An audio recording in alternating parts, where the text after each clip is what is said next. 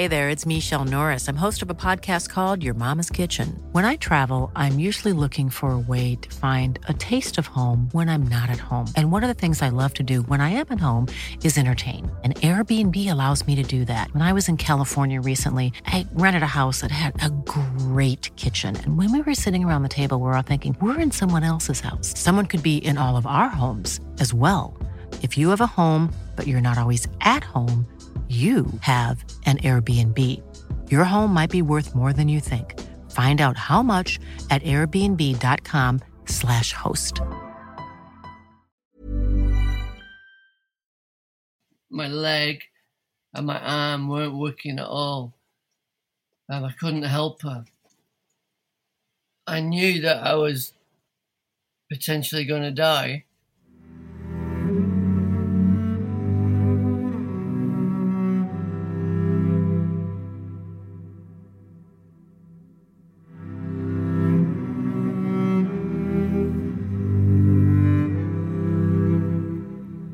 Welcome to the Adventure Podcast and episode 85 with Paul Pritchard.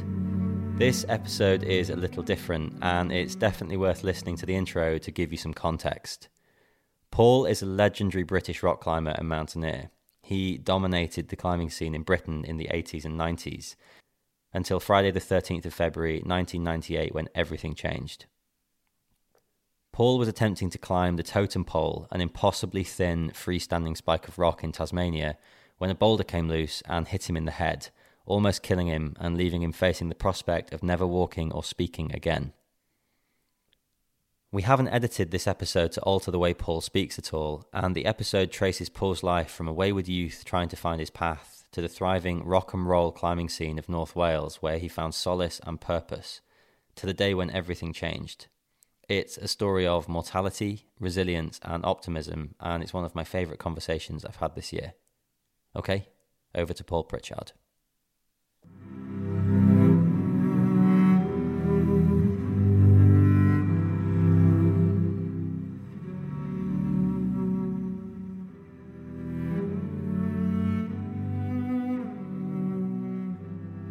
So we'll kick off, shall we? Um, All right, go on. I it would be great if you if if you could just start by um, introducing yourself. Tell me who you are, um, what you do, where you are right now, and and I guess where you're from. All right. Well, I'm. My name's Paul Pritchard, and I'm I'm a I'm a Brit originally, but I've lived in Australia for twenty years, past twenty years in in Tasmania, which is where I had a, a massive accident, and so and um, and I and I I came back after after doing a year in hospital. I came back here to, and to to to live, and that's how I ended up here. Um, what was the other? What was the other? Um, well, where are you're from originally, I think we'll come back to all of that, which I'm very intrigued by. But where you're from and what life was like when you were a kid. Well, I'm from Bolton, just north of Manchester originally. And I mean, I grew up on the top of Wilton Quarries, like actually, actually, like, you know, we used to knock our garden wall off the top of the quarry. It was so close to the quarry, you know, and and uh, and and the and the, the rocks would fall down, kind of eighty foot onto the onto the the tip the tip be, below. And so I grew up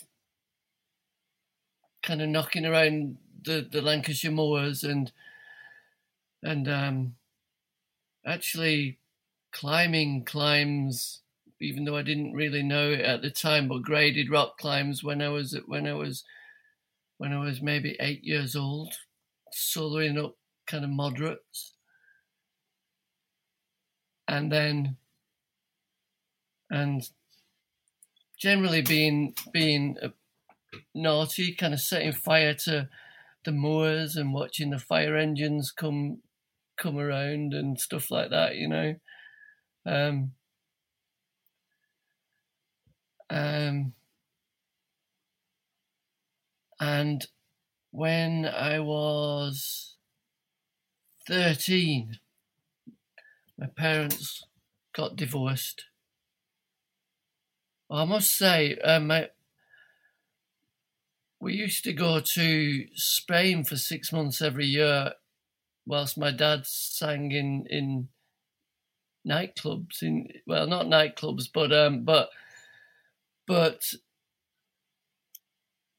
it was in Benidorm, and like the the English hotels would would would would um get my dad singing kind of Frank Sinatra covers and and Tom Jones covers and then and then um,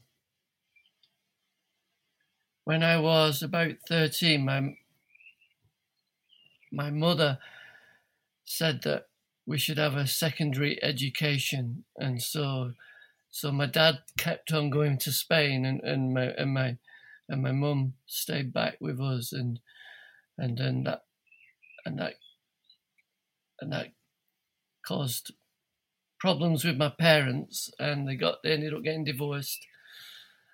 Um, and as I and I remember going going off the rails a bit because because it, I was at that kind of puberty age, and and um, you know just vandalizing and, and I remember setting fire to a derelict hospital and um, and getting in trouble with the police, but but um, I turned out all, all right. yeah. There's there's a lot to unpack there, though. I mean, I don't want to I don't want to make it too obvious, but you, you know, you got into rock climbing, right? And when you were, I don't know, about what, 16, 17? Yeah, I got I got into rock climbing. A, a teacher, a physics teacher called Mister called Harold Woolley. Um, he's dead now, but he was a he was a climber from the the rucksack club, and it, and he um he took a group of us climbing in, at, at Wilton Quarry.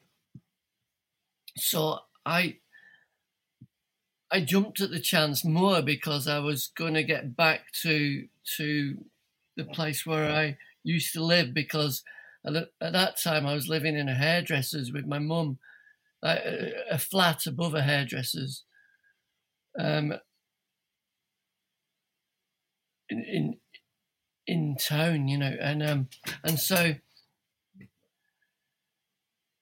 so I was going. That was the reason why I started going.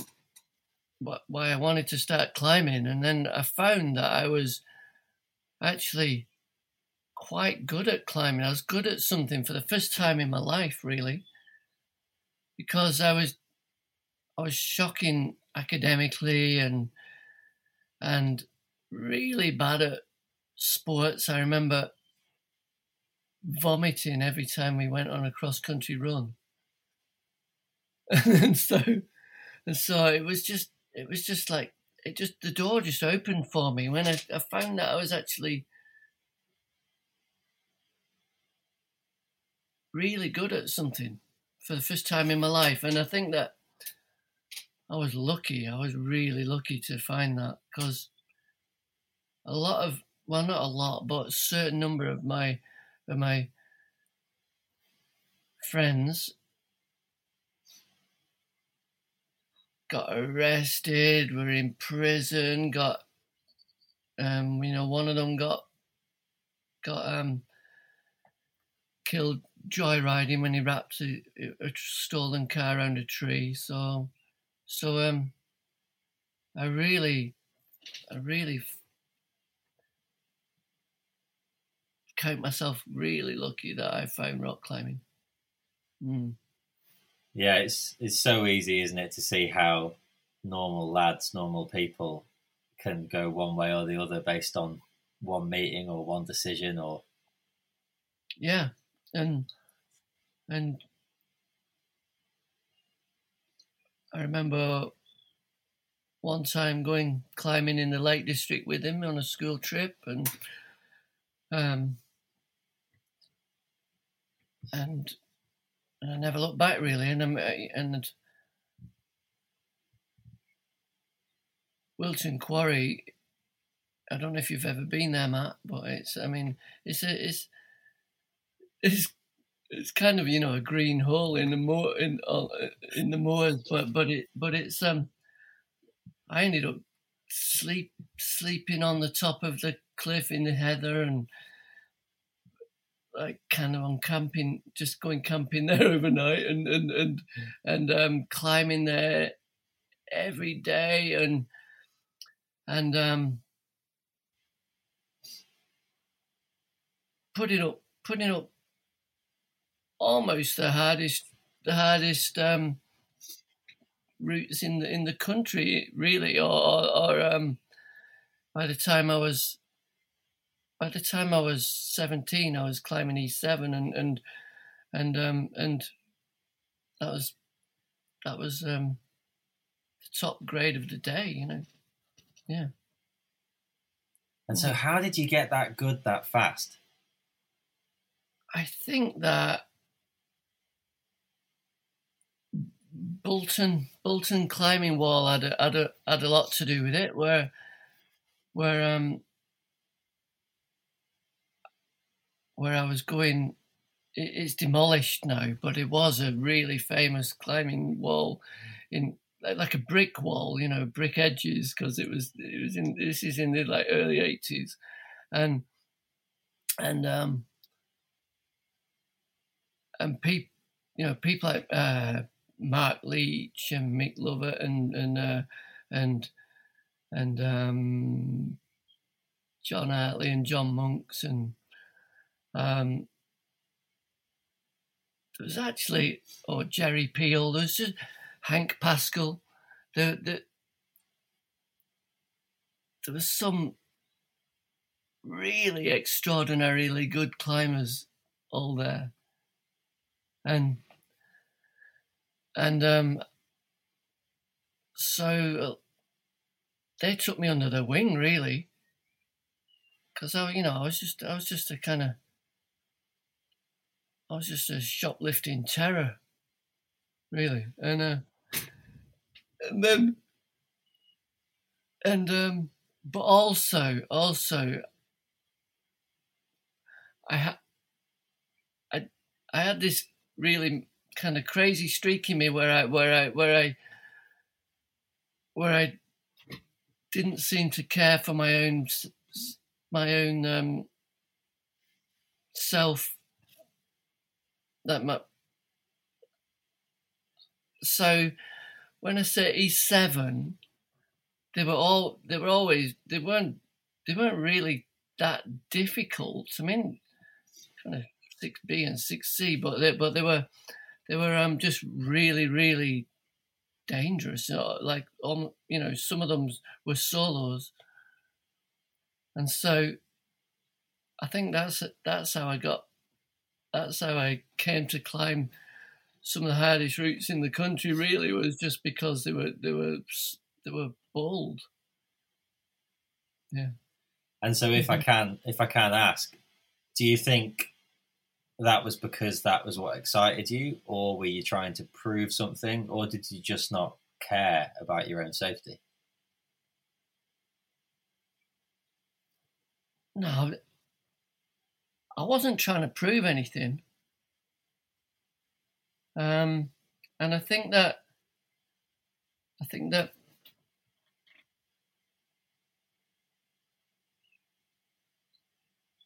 my parents splitting up really affected me.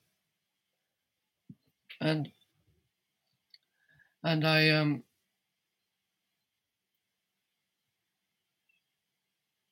I was lonely. And so I have been questioning this. I mean, I think that I think it might have been a kind of bit of a cry for help, but but it um. But then I, but then I got really quite comfortable on on on this kind of terrain, and and then and took that to Wales and and Llanberis, you know, yeah. Mm. It seems like a not an, an obvious pilgrimage, but it seems like, especially in those days, that's what people did was they moved to North Wales if they were rock climbers. Um, and I've never yeah. actually asked this in the podcast, but hmm. what what was the scene like there then? In Llanberis, well, uh, so I moved there in kind of 85, 86. Um, and straight away, I just realized that I, I just, I just found my, found my niche and my family really. Kind of, I mean, just all these people that were kind of in a similar boat to me, really. Kind of, you know, it was the height of, the height of Thatcher years where where um, there was mass unemployment and um, IRA bombs going off all the time, and and uh, the, the whole the whole um, the whole of society seemed to be like crumbling and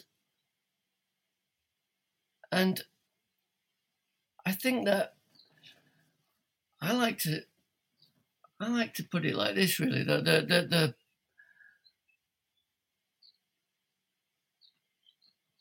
that the government seem to have little respect for for us.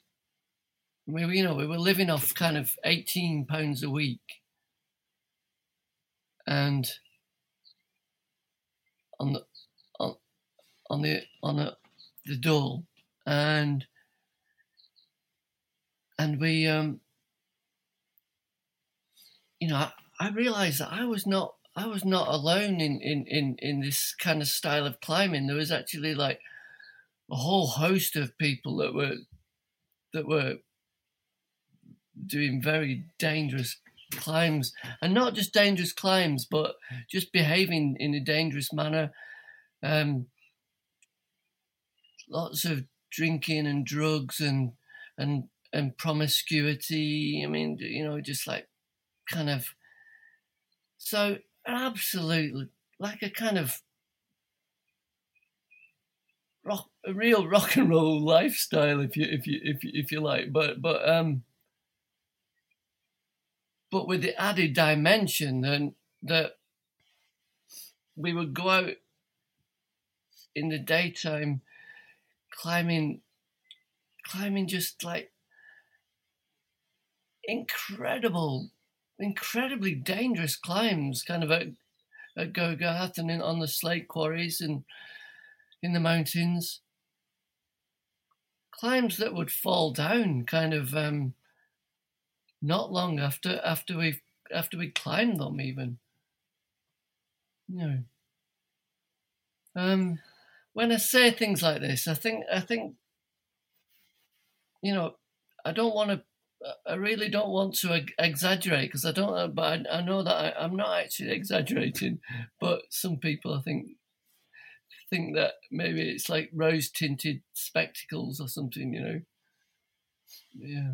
No, but I think that's what's so interesting about it. Like, you know, Llanberis has still got a reputation for being a, you know, certain type of town, and it attracts, you know, the kind of the passionate and the dedicated climbers of Britain.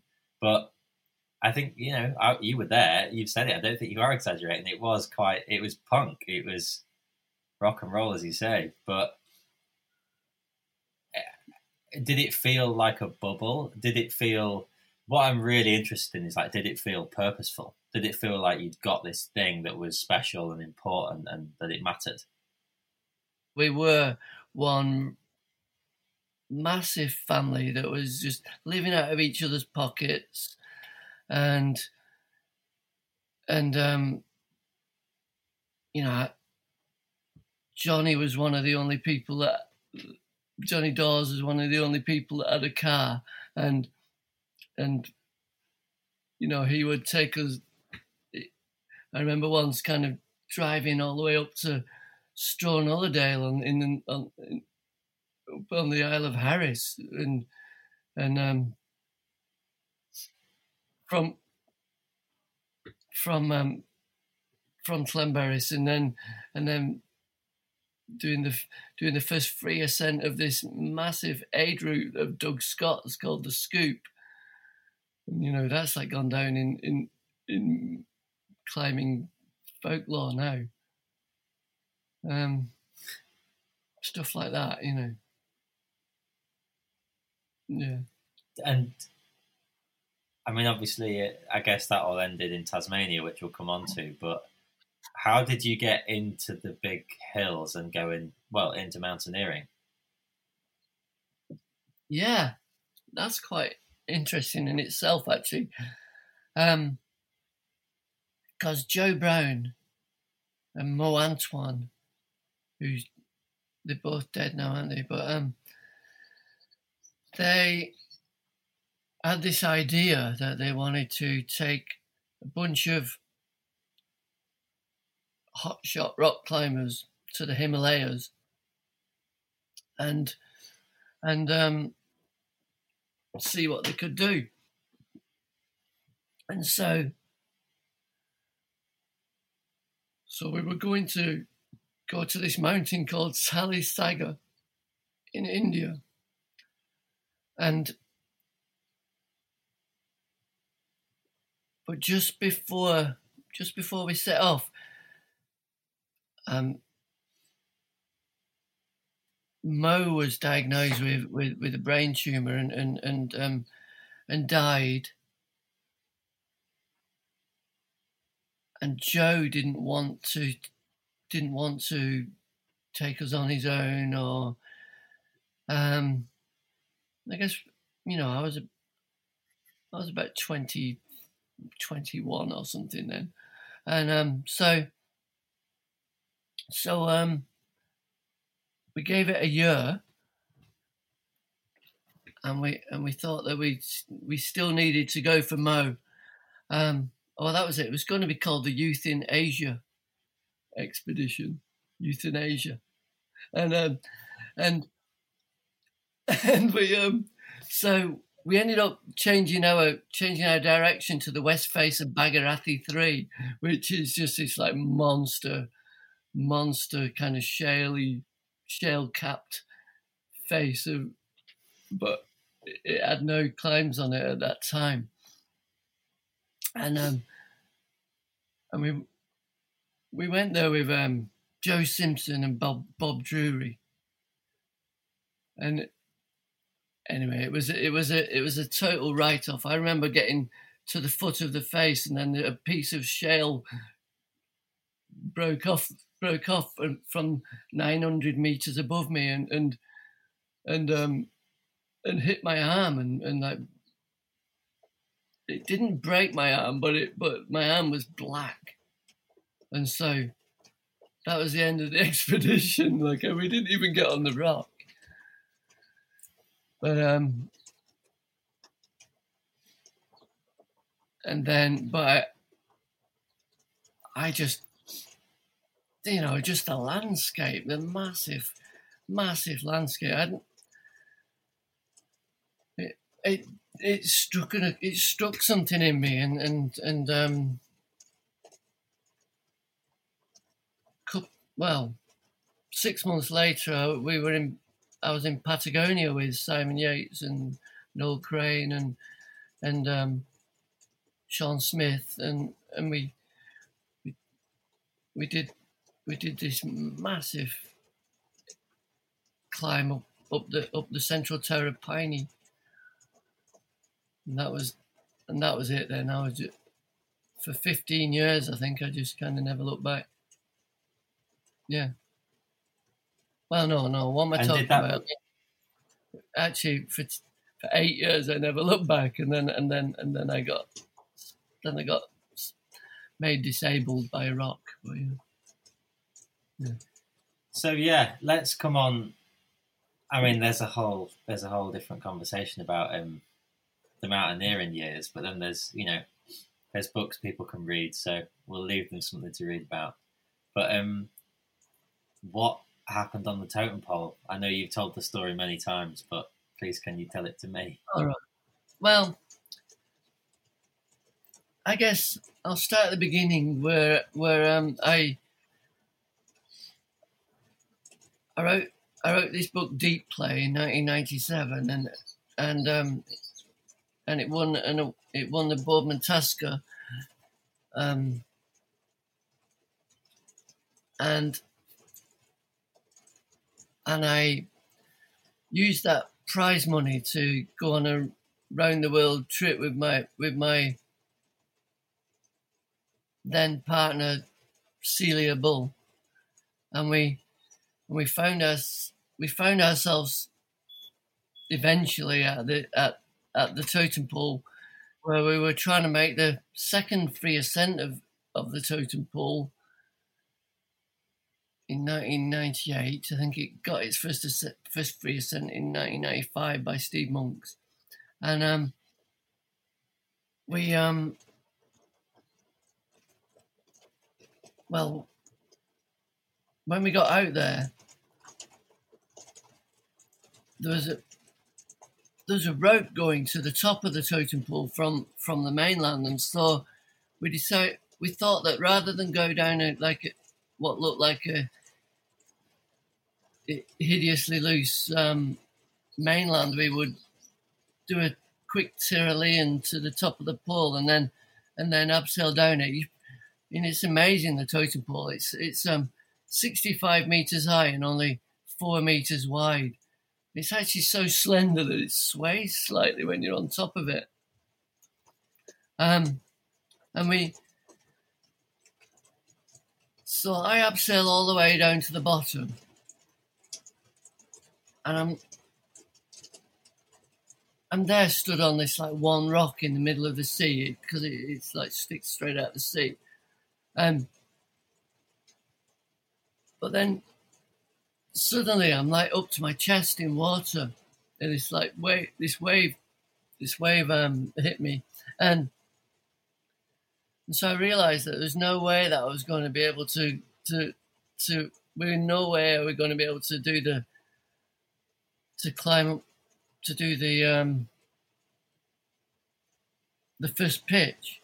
Nowadays, nowadays you can hang. There's a belay. There's a hanging belay above the water, but there wasn't back then. Um, so I asked Celia to come down to the halfway ledge. It's like a it's split into two pitches, and and so she comes down ties the rope off, and then I I swing around the kind of arete of the of the of the pole, and with my Jumar clamps on, and and as I as I was doing that, I didn't hear anything, I didn't see anything. The next thing I knew, I was upside down, blood pouring out my head. I remember looking out this, looking at the sea, looking up at the at the sea, and and and seeing all my blood dripping into the like pouring into the sea, and um. Then I went unconscious a little bit, and then and then Celia was there by me. She she'd roped down to me, got me upright in slings, put her helmet on my head. I wasn't wearing a helmet. Um, then she went back up to the ledge and she had to haul me 30 meters up up up to a up to this ledge. There's just me and her down there. It was obviously in the day before mobile phones.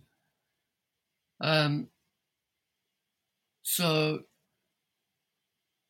by the time she got me there, three hours later, her hands were bleeding, and she was just. I remember her screaming at me, you know, just as I'm clambering onto the ledge, You're going to have to help me here if we're going to get you out of this. Um, and that's the first time that I realised then that my my leg and my arm weren't working at all. and I couldn't help her. And eventually she got me onto the ledge. Then she had to make me safe and go and get help. And so that involved kind of climbing back up the totem pole. There's a rope in situ left that, that she left there. And go back across the, the Tyrolean and then run seven kilometers for help. And then and then 10 hours later basically after after the rock had fallen on my head anyway um, i i was rescued.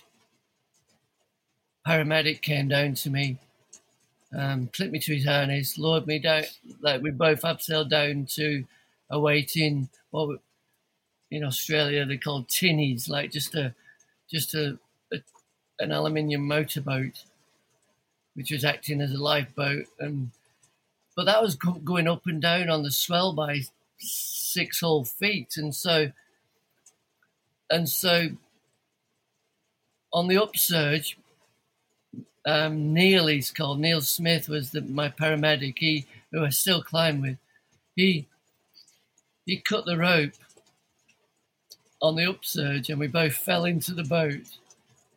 Yeah, it was very very exciting. Yeah, and then to a waiting helicopter on the beach. Um, then that's when I began my, my year my year in hospital. Yeah.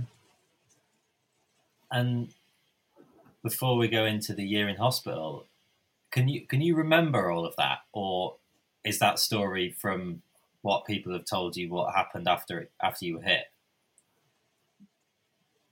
I can remember quite large chunks of it. So I can I can remember being dragged up the wall by Celia. I can remember feeling under my helmet that Celia had put on me and realizing, you know, just like feeling that the hole in my skull and taking my hands away from it and and, just covered in blood. And so I, I realized then that I'd done something like really, really badly to myself. Um, and I can remember being I can remember falling into the boat, I can, and I can remember kind of wake, really fighting to stay awake, thinking that if I did go to sleep, you know, it might be the last sleep that I ever made. So, so, um, so really fighting to stay awake. But you know, I, I would go to sleep, I'm sure, for like two hours at a time, and then wake up again. Uh, yeah, yeah. That's so, what I was going to ask. I mean, I'm really, um, I'm just curious as to what you were thinking about and whether or not you realised it was as bad as it was or it wasn't as bad as it was. I mean, did you feel like that was it? It was game over. I knew that I was, I knew that I was go- that I was um, potentially going to die, and this is where I.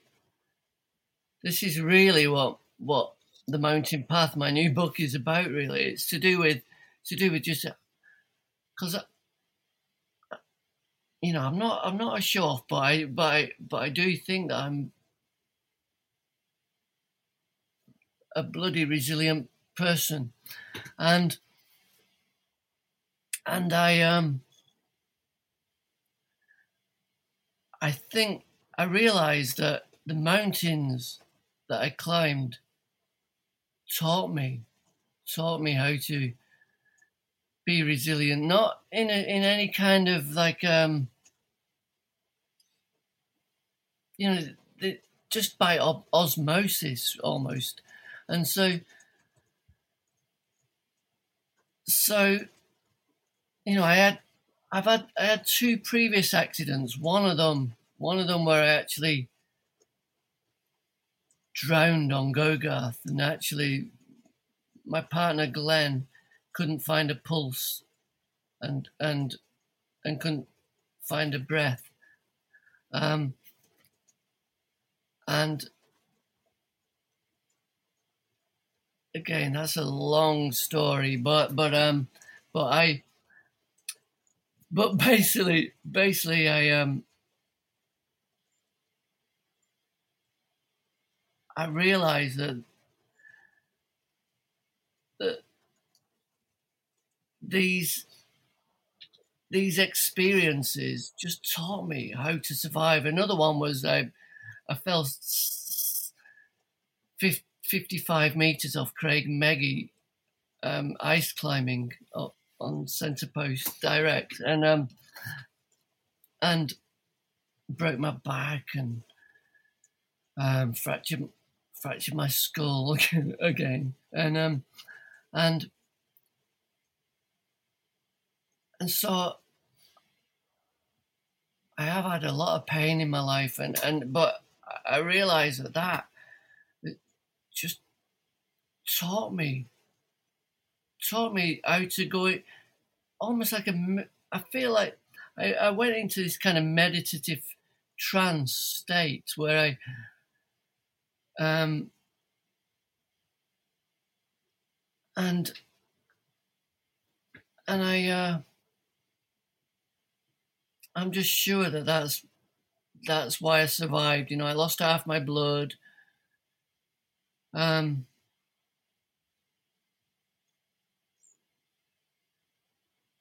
and like the brain injury that I received was really quite shocking, you know, and um, and but also I think that is why I've done like really well after like these intervening 23 years as well.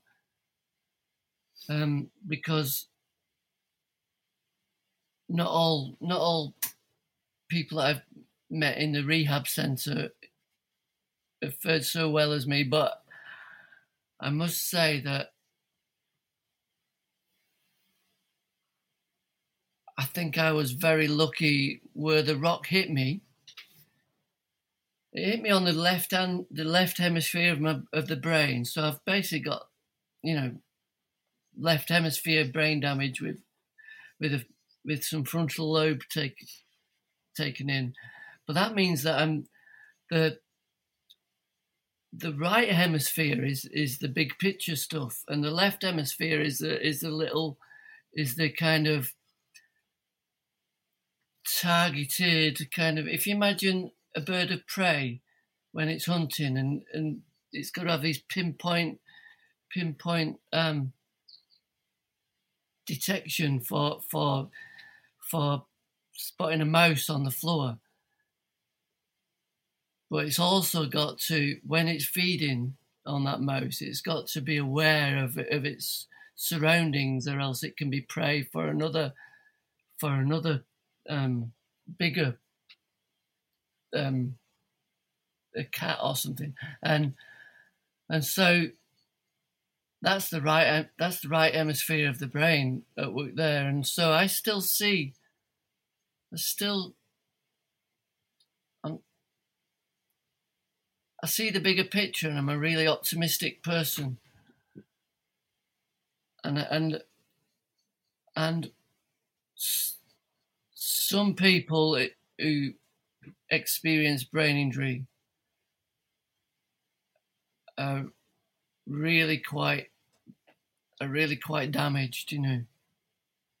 Yeah. So I realise how lucky I am. And how was that year?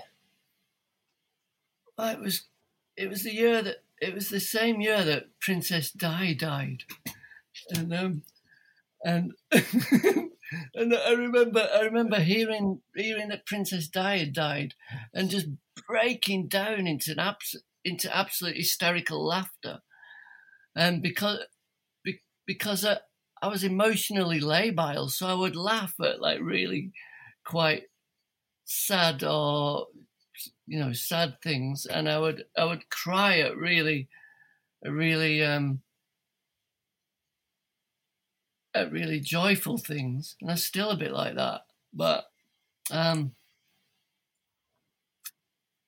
so I also remember when when um, Celia broke up with me about about um, five or five or six months into my stay in hospital that I, that um she told me traveling back in the car and I just remember and I just broke I just, just laughed hysterically at her and she and she just she was appalled you know but there's nothing I can do about that mm. I'm sorry Celia yeah but well, it sounds like it wasn't exactly your fault, the hysterical laughter or the profound sadness. No, no, it, it's not. And in some ways, I still maintain that that um, everybody. I still maintain that brain injuries are really, really crazy things, right? But they actually, quite a lot of people are, are scared of brain injuries, and you know, brain injured people because they do hold up some kind of mirror to to to society almost kind of um you know quite a lot of people deep down actually do feel like giving up the kind of act that they're supposed to you know everybody's kind of acting. And and so playing a role that you're supposed to play in a certain in a certain situation. And i think that lability is is which is kind of showing the not normal not normative emotional response is actually is actually um sometimes quite profound Hey there, it's Michele Norris. I'm host of a podcast called Your Mama's Kitchen. When I travel, I'm usually looking for a way to find a taste of home when I'm not at home. And one of the things I love to do when I am at home is entertain. And Airbnb allows me to do that. When I was in California recently, I rented a house that had a great kitchen. And when we were sitting around the table, we're all thinking, we're in someone else's house. Someone could be in all of our homes as well. If you have a home, but you're not always at home, you have an Airbnb. Your home might be worth more than you think. Find out how much at airbnb.com/slash host.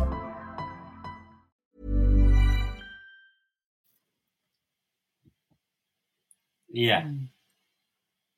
That's very I mean it's super interesting because you you talk about um how the mountains made you resilient and obviously those experiences carved the person that you became. And then obviously you know the physical ramifications of the injury were is it your right side is paralyzed? Yeah. But as well as the physical side of things i guess what i'm getting at is there's all the negative things that happen to you and the negative consequences but also what did that brain injury and that experience create in you and teach you and, and how did it change you for the better or the worse Well, it's as I say, it's just I think so differently now, um, and um, and it's it's wholly, wholly better. Even though, even though I'm disabled and and and you know, I even undergo quite a quite a lot of discrimination in in public and um, including disability hate crime, but um, so getting beaten up a couple of times. Um, but all that just, I just look at it all as lessons, and it's just, it's just, it's, it just makes me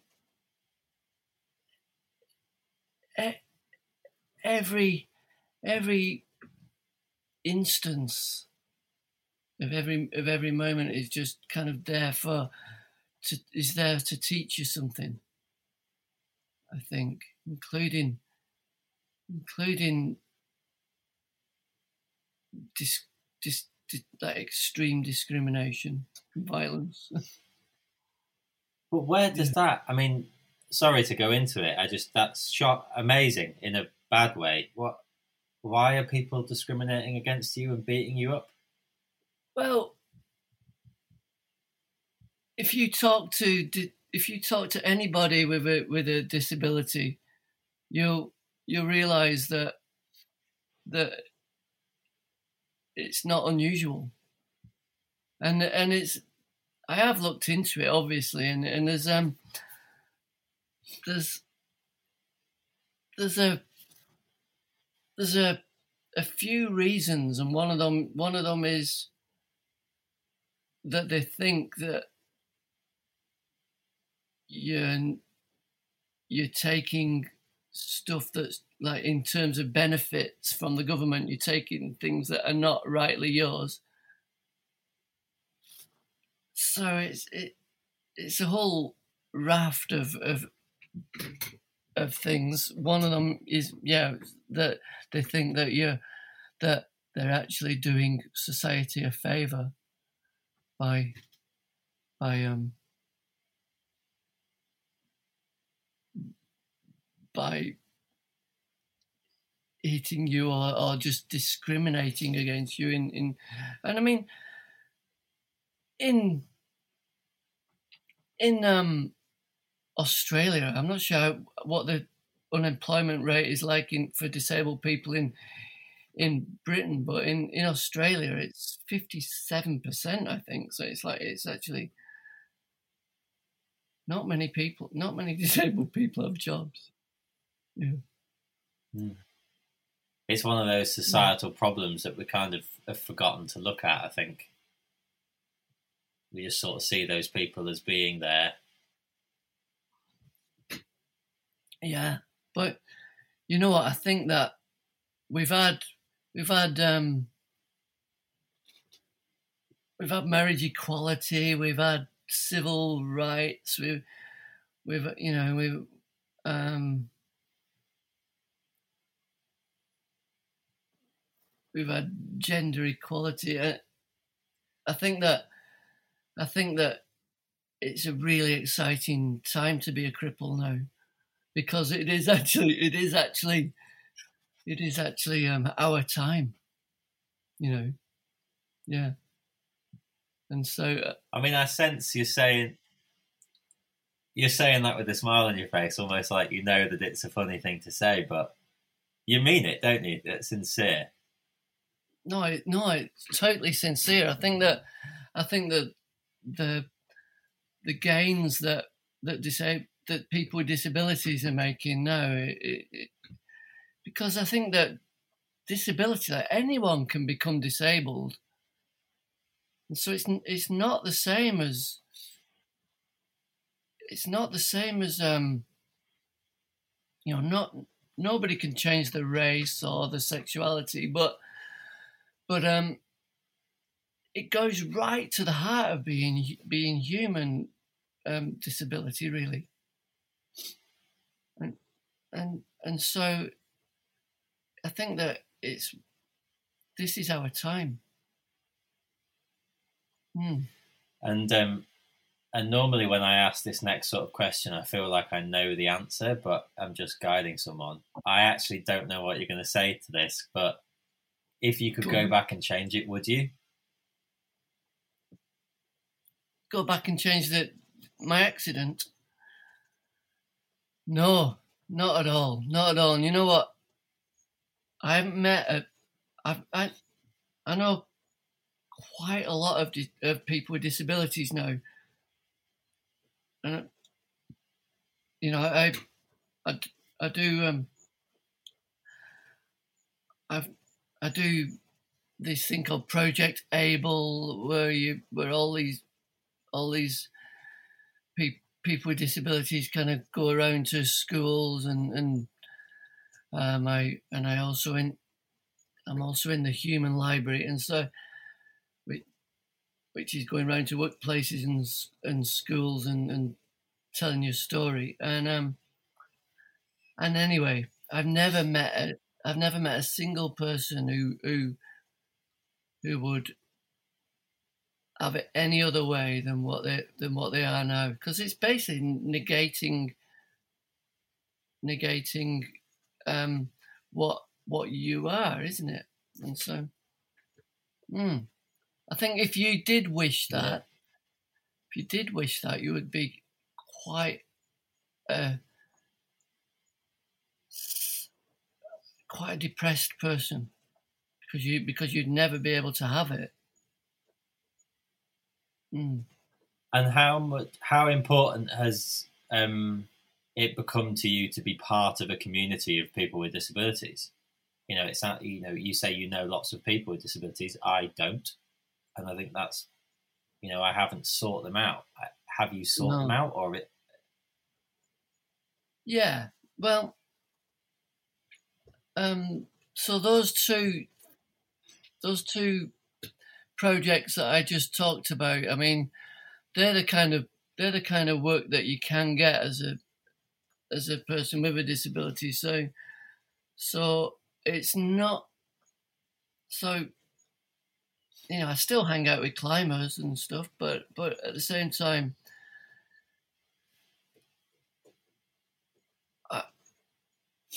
I just I just found myself kind of in the mix, as it were, with with people with disabilities, and I'll tell you what, they're some of the strongest and most resilient people that I've ever met because they have had to deal with some shit in their lives, you know. Yeah. Yeah, and really interestingly, I think you just said I still hang out with climbers, but I mean, you are a climber, right? That, firstly, that never left you, as in, No. you know, that you, you you are the person that you always were then, but also you Yeah. still climb, don't you? I'm s- still leading a, li- the life of a, of a climber because I think that the lessons that I learned in the mountains are still put to use every every day of my life. So, so um, that's that. Do, you know, I I don't go climbing that often because it's actually quite painful for me. I drag dragging dragging my half a body up the rock, you know. but but um, but I I um no I much I much prefer s- cycling on my tricycle for for for my exercise which which when I say exercise I mean I've been I've been going on kind of trike expeditions where I would go, you know, across Tibet to, or, or um, from the lowest point to the highest point of Australia and stuff like that. Mm. And and that's that's really quite. It's a lot less painful for me. So yeah. And why are those experiences important to you? Why do you need them? Mm, that's a good question, isn't it? I mean, I think that I think that the ch- that I do it for the challenge, and that's maybe quite a trite thing to say at first glance, but that challenge has this kind of questioning at its at its heart, you know, and and and that ch- this challenging questioning, if we do it often enough, it's like it it's like mind training almost, and it and it and it it teaches us how to be more ex- accepting and and in the in the face of kind of you know inevitable inevitable um experiences um like negative experiences that we're all going to face one day if we're not already facing them now. And so that's why i do it that's why i really i'm not explaining myself very well but but um but but i think i think it is for the challenge No, and it's like you said before we press record, like you've just written a book about this, right? You know, that's it. You've spent the time and the hours writing the philosophy. Yeah. Yeah, and I'll um I will I'll send you a book because it because I reckon that you you'd really like it. Well, that's very kind. Thank you. Uh, I, I'm sure I will. Um, yeah, I mean, I just you know, as we draw this to a close, like I'm intrigued by the writing process. You know, you were you were writing before your accident, and you've written since. How different is writing for you now? And does it serve a purpose outside of just telling a story? I didn't think it did, but this latest book, I mean, it took me six years to write it, right? And and and it so it's a real process, and I had to think about every word. I mean, it's it's actually, I think, I type with one finger,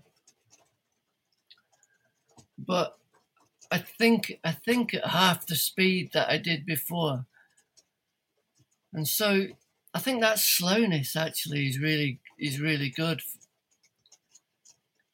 It helps me, but it also means that I, I type at the same speed as I think. So, so you know, I I could I could spend like an hour writing one one killer sentence. Um, and Oh yeah, I've I've uh, I've forgotten what I've forgotten what what I was. I did have something else to add to that, but, but I've forgotten what it was now. Yeah. Well, don't worry. I just before we do end, I, one thing that has kind of like shocked me when I thought about it for the first time when I was doing the research was you had the accident in what was it February '98, and Yes. then, but then the the Totem Pole book won the grand prize at Banff the next year. So Yeah. but you suffered a, a horrendous life changing brain injury. Yeah. Did you write the That book in hospital? That whole book was written in hospital. Yeah. With one finger. Yeah. Yeah. It's But uh, how? Um, and it was in the early days of laptops. I remember. I remember that it was like 1998. There was um, my good friend lent, lent me this lent me this like the first laptop, and it was like and um and I just I just sat in my in my ward. There was like six beds to a ward, and and I and I would just I would just write. It was either that or go down to the day room with the other clients, I guess you, yeah, and um, watch reruns of The Bold and the Beautiful or something, you know.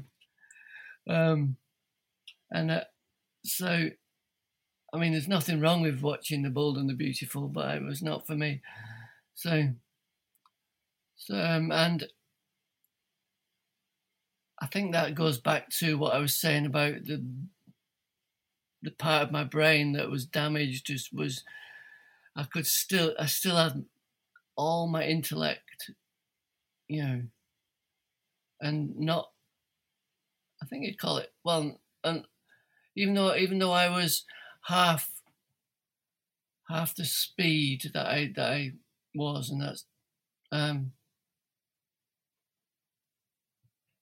I, I, I still had I still knew how to form a sentence, and also the fact that I'd won the Boardman Tasker for deep play in 1997 meant that meant meant that you know I sold all my climbing gear. I had this big room full of full of climbing gear and uh, expedition gear, like many climbers do, and um, and and I sold it all. I remember crying when when somebody came to buy my skis and ski boots, um, because I thought that I would never go climbing again, and and so I thought, well, what what what what can I do? And obviously, I just had this incredible accident with with the with incredibly bold rescue on this on like the the most sexy piece of rock in the world and so and so um my so um ken wilson um encouraged me to write about it. Yeah. Yeah. So that's how it that's how it came about. Mm. Lucky us. um, so I I always end this with two questions, and oh, yeah? you can interpret them however you like. Okay. Um, what scares you? I don't get scared. I don't get scared. I think that's that's part of that's part of my problem. uh, um, I don't think. I think that it's probably probably uh, is a problem with my with, with my brain, but I but I actually I actually don't get scared. And you're the first person who's ever said that. I think I think maybe what I'd get I'd get very, very upset and, and sad and you know, if anything happened to my kids. But I I would um I would see it I'd still be able to kind of um, see it as a as a lesson. What brings you hope? and I said that I'm a. I said that I'm a. I'm an. I'm a. Incredible optimist. Um, because of my brain injury, and so I just see hope everywhere all the time. Like um,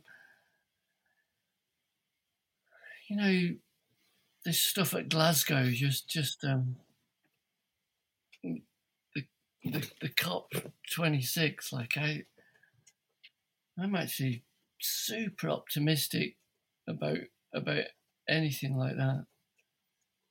That doesn't that doesn't mean that we don't have to work towards towards um solving all this stuff, and that's that doesn't mean that we don't have to work towards educating people, you know, bullies who who, who bash who, who bash disabled people, you know, like um, I think think everything's got to be worked at, but but if you accept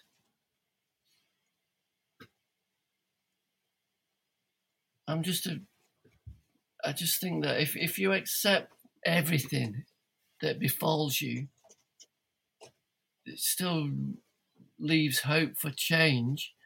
And so it's not resignation. And so, so by radically accepting everything, the, the good and the bad, you, you don't really need hope. That's amazing. That's nice. Right. Well, we'll leave it there. That was brilliant. Thank you so much. All right. Well, good chatting with you, Matt.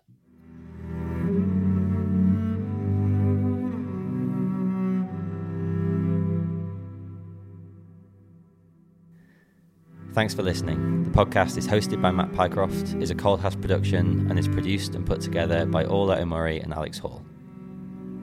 If you'd like to keep in touch, you can email us at info at theadventurepodcast.co.uk and you can stay in touch on Instagram at theadventurepodcast. Podcast.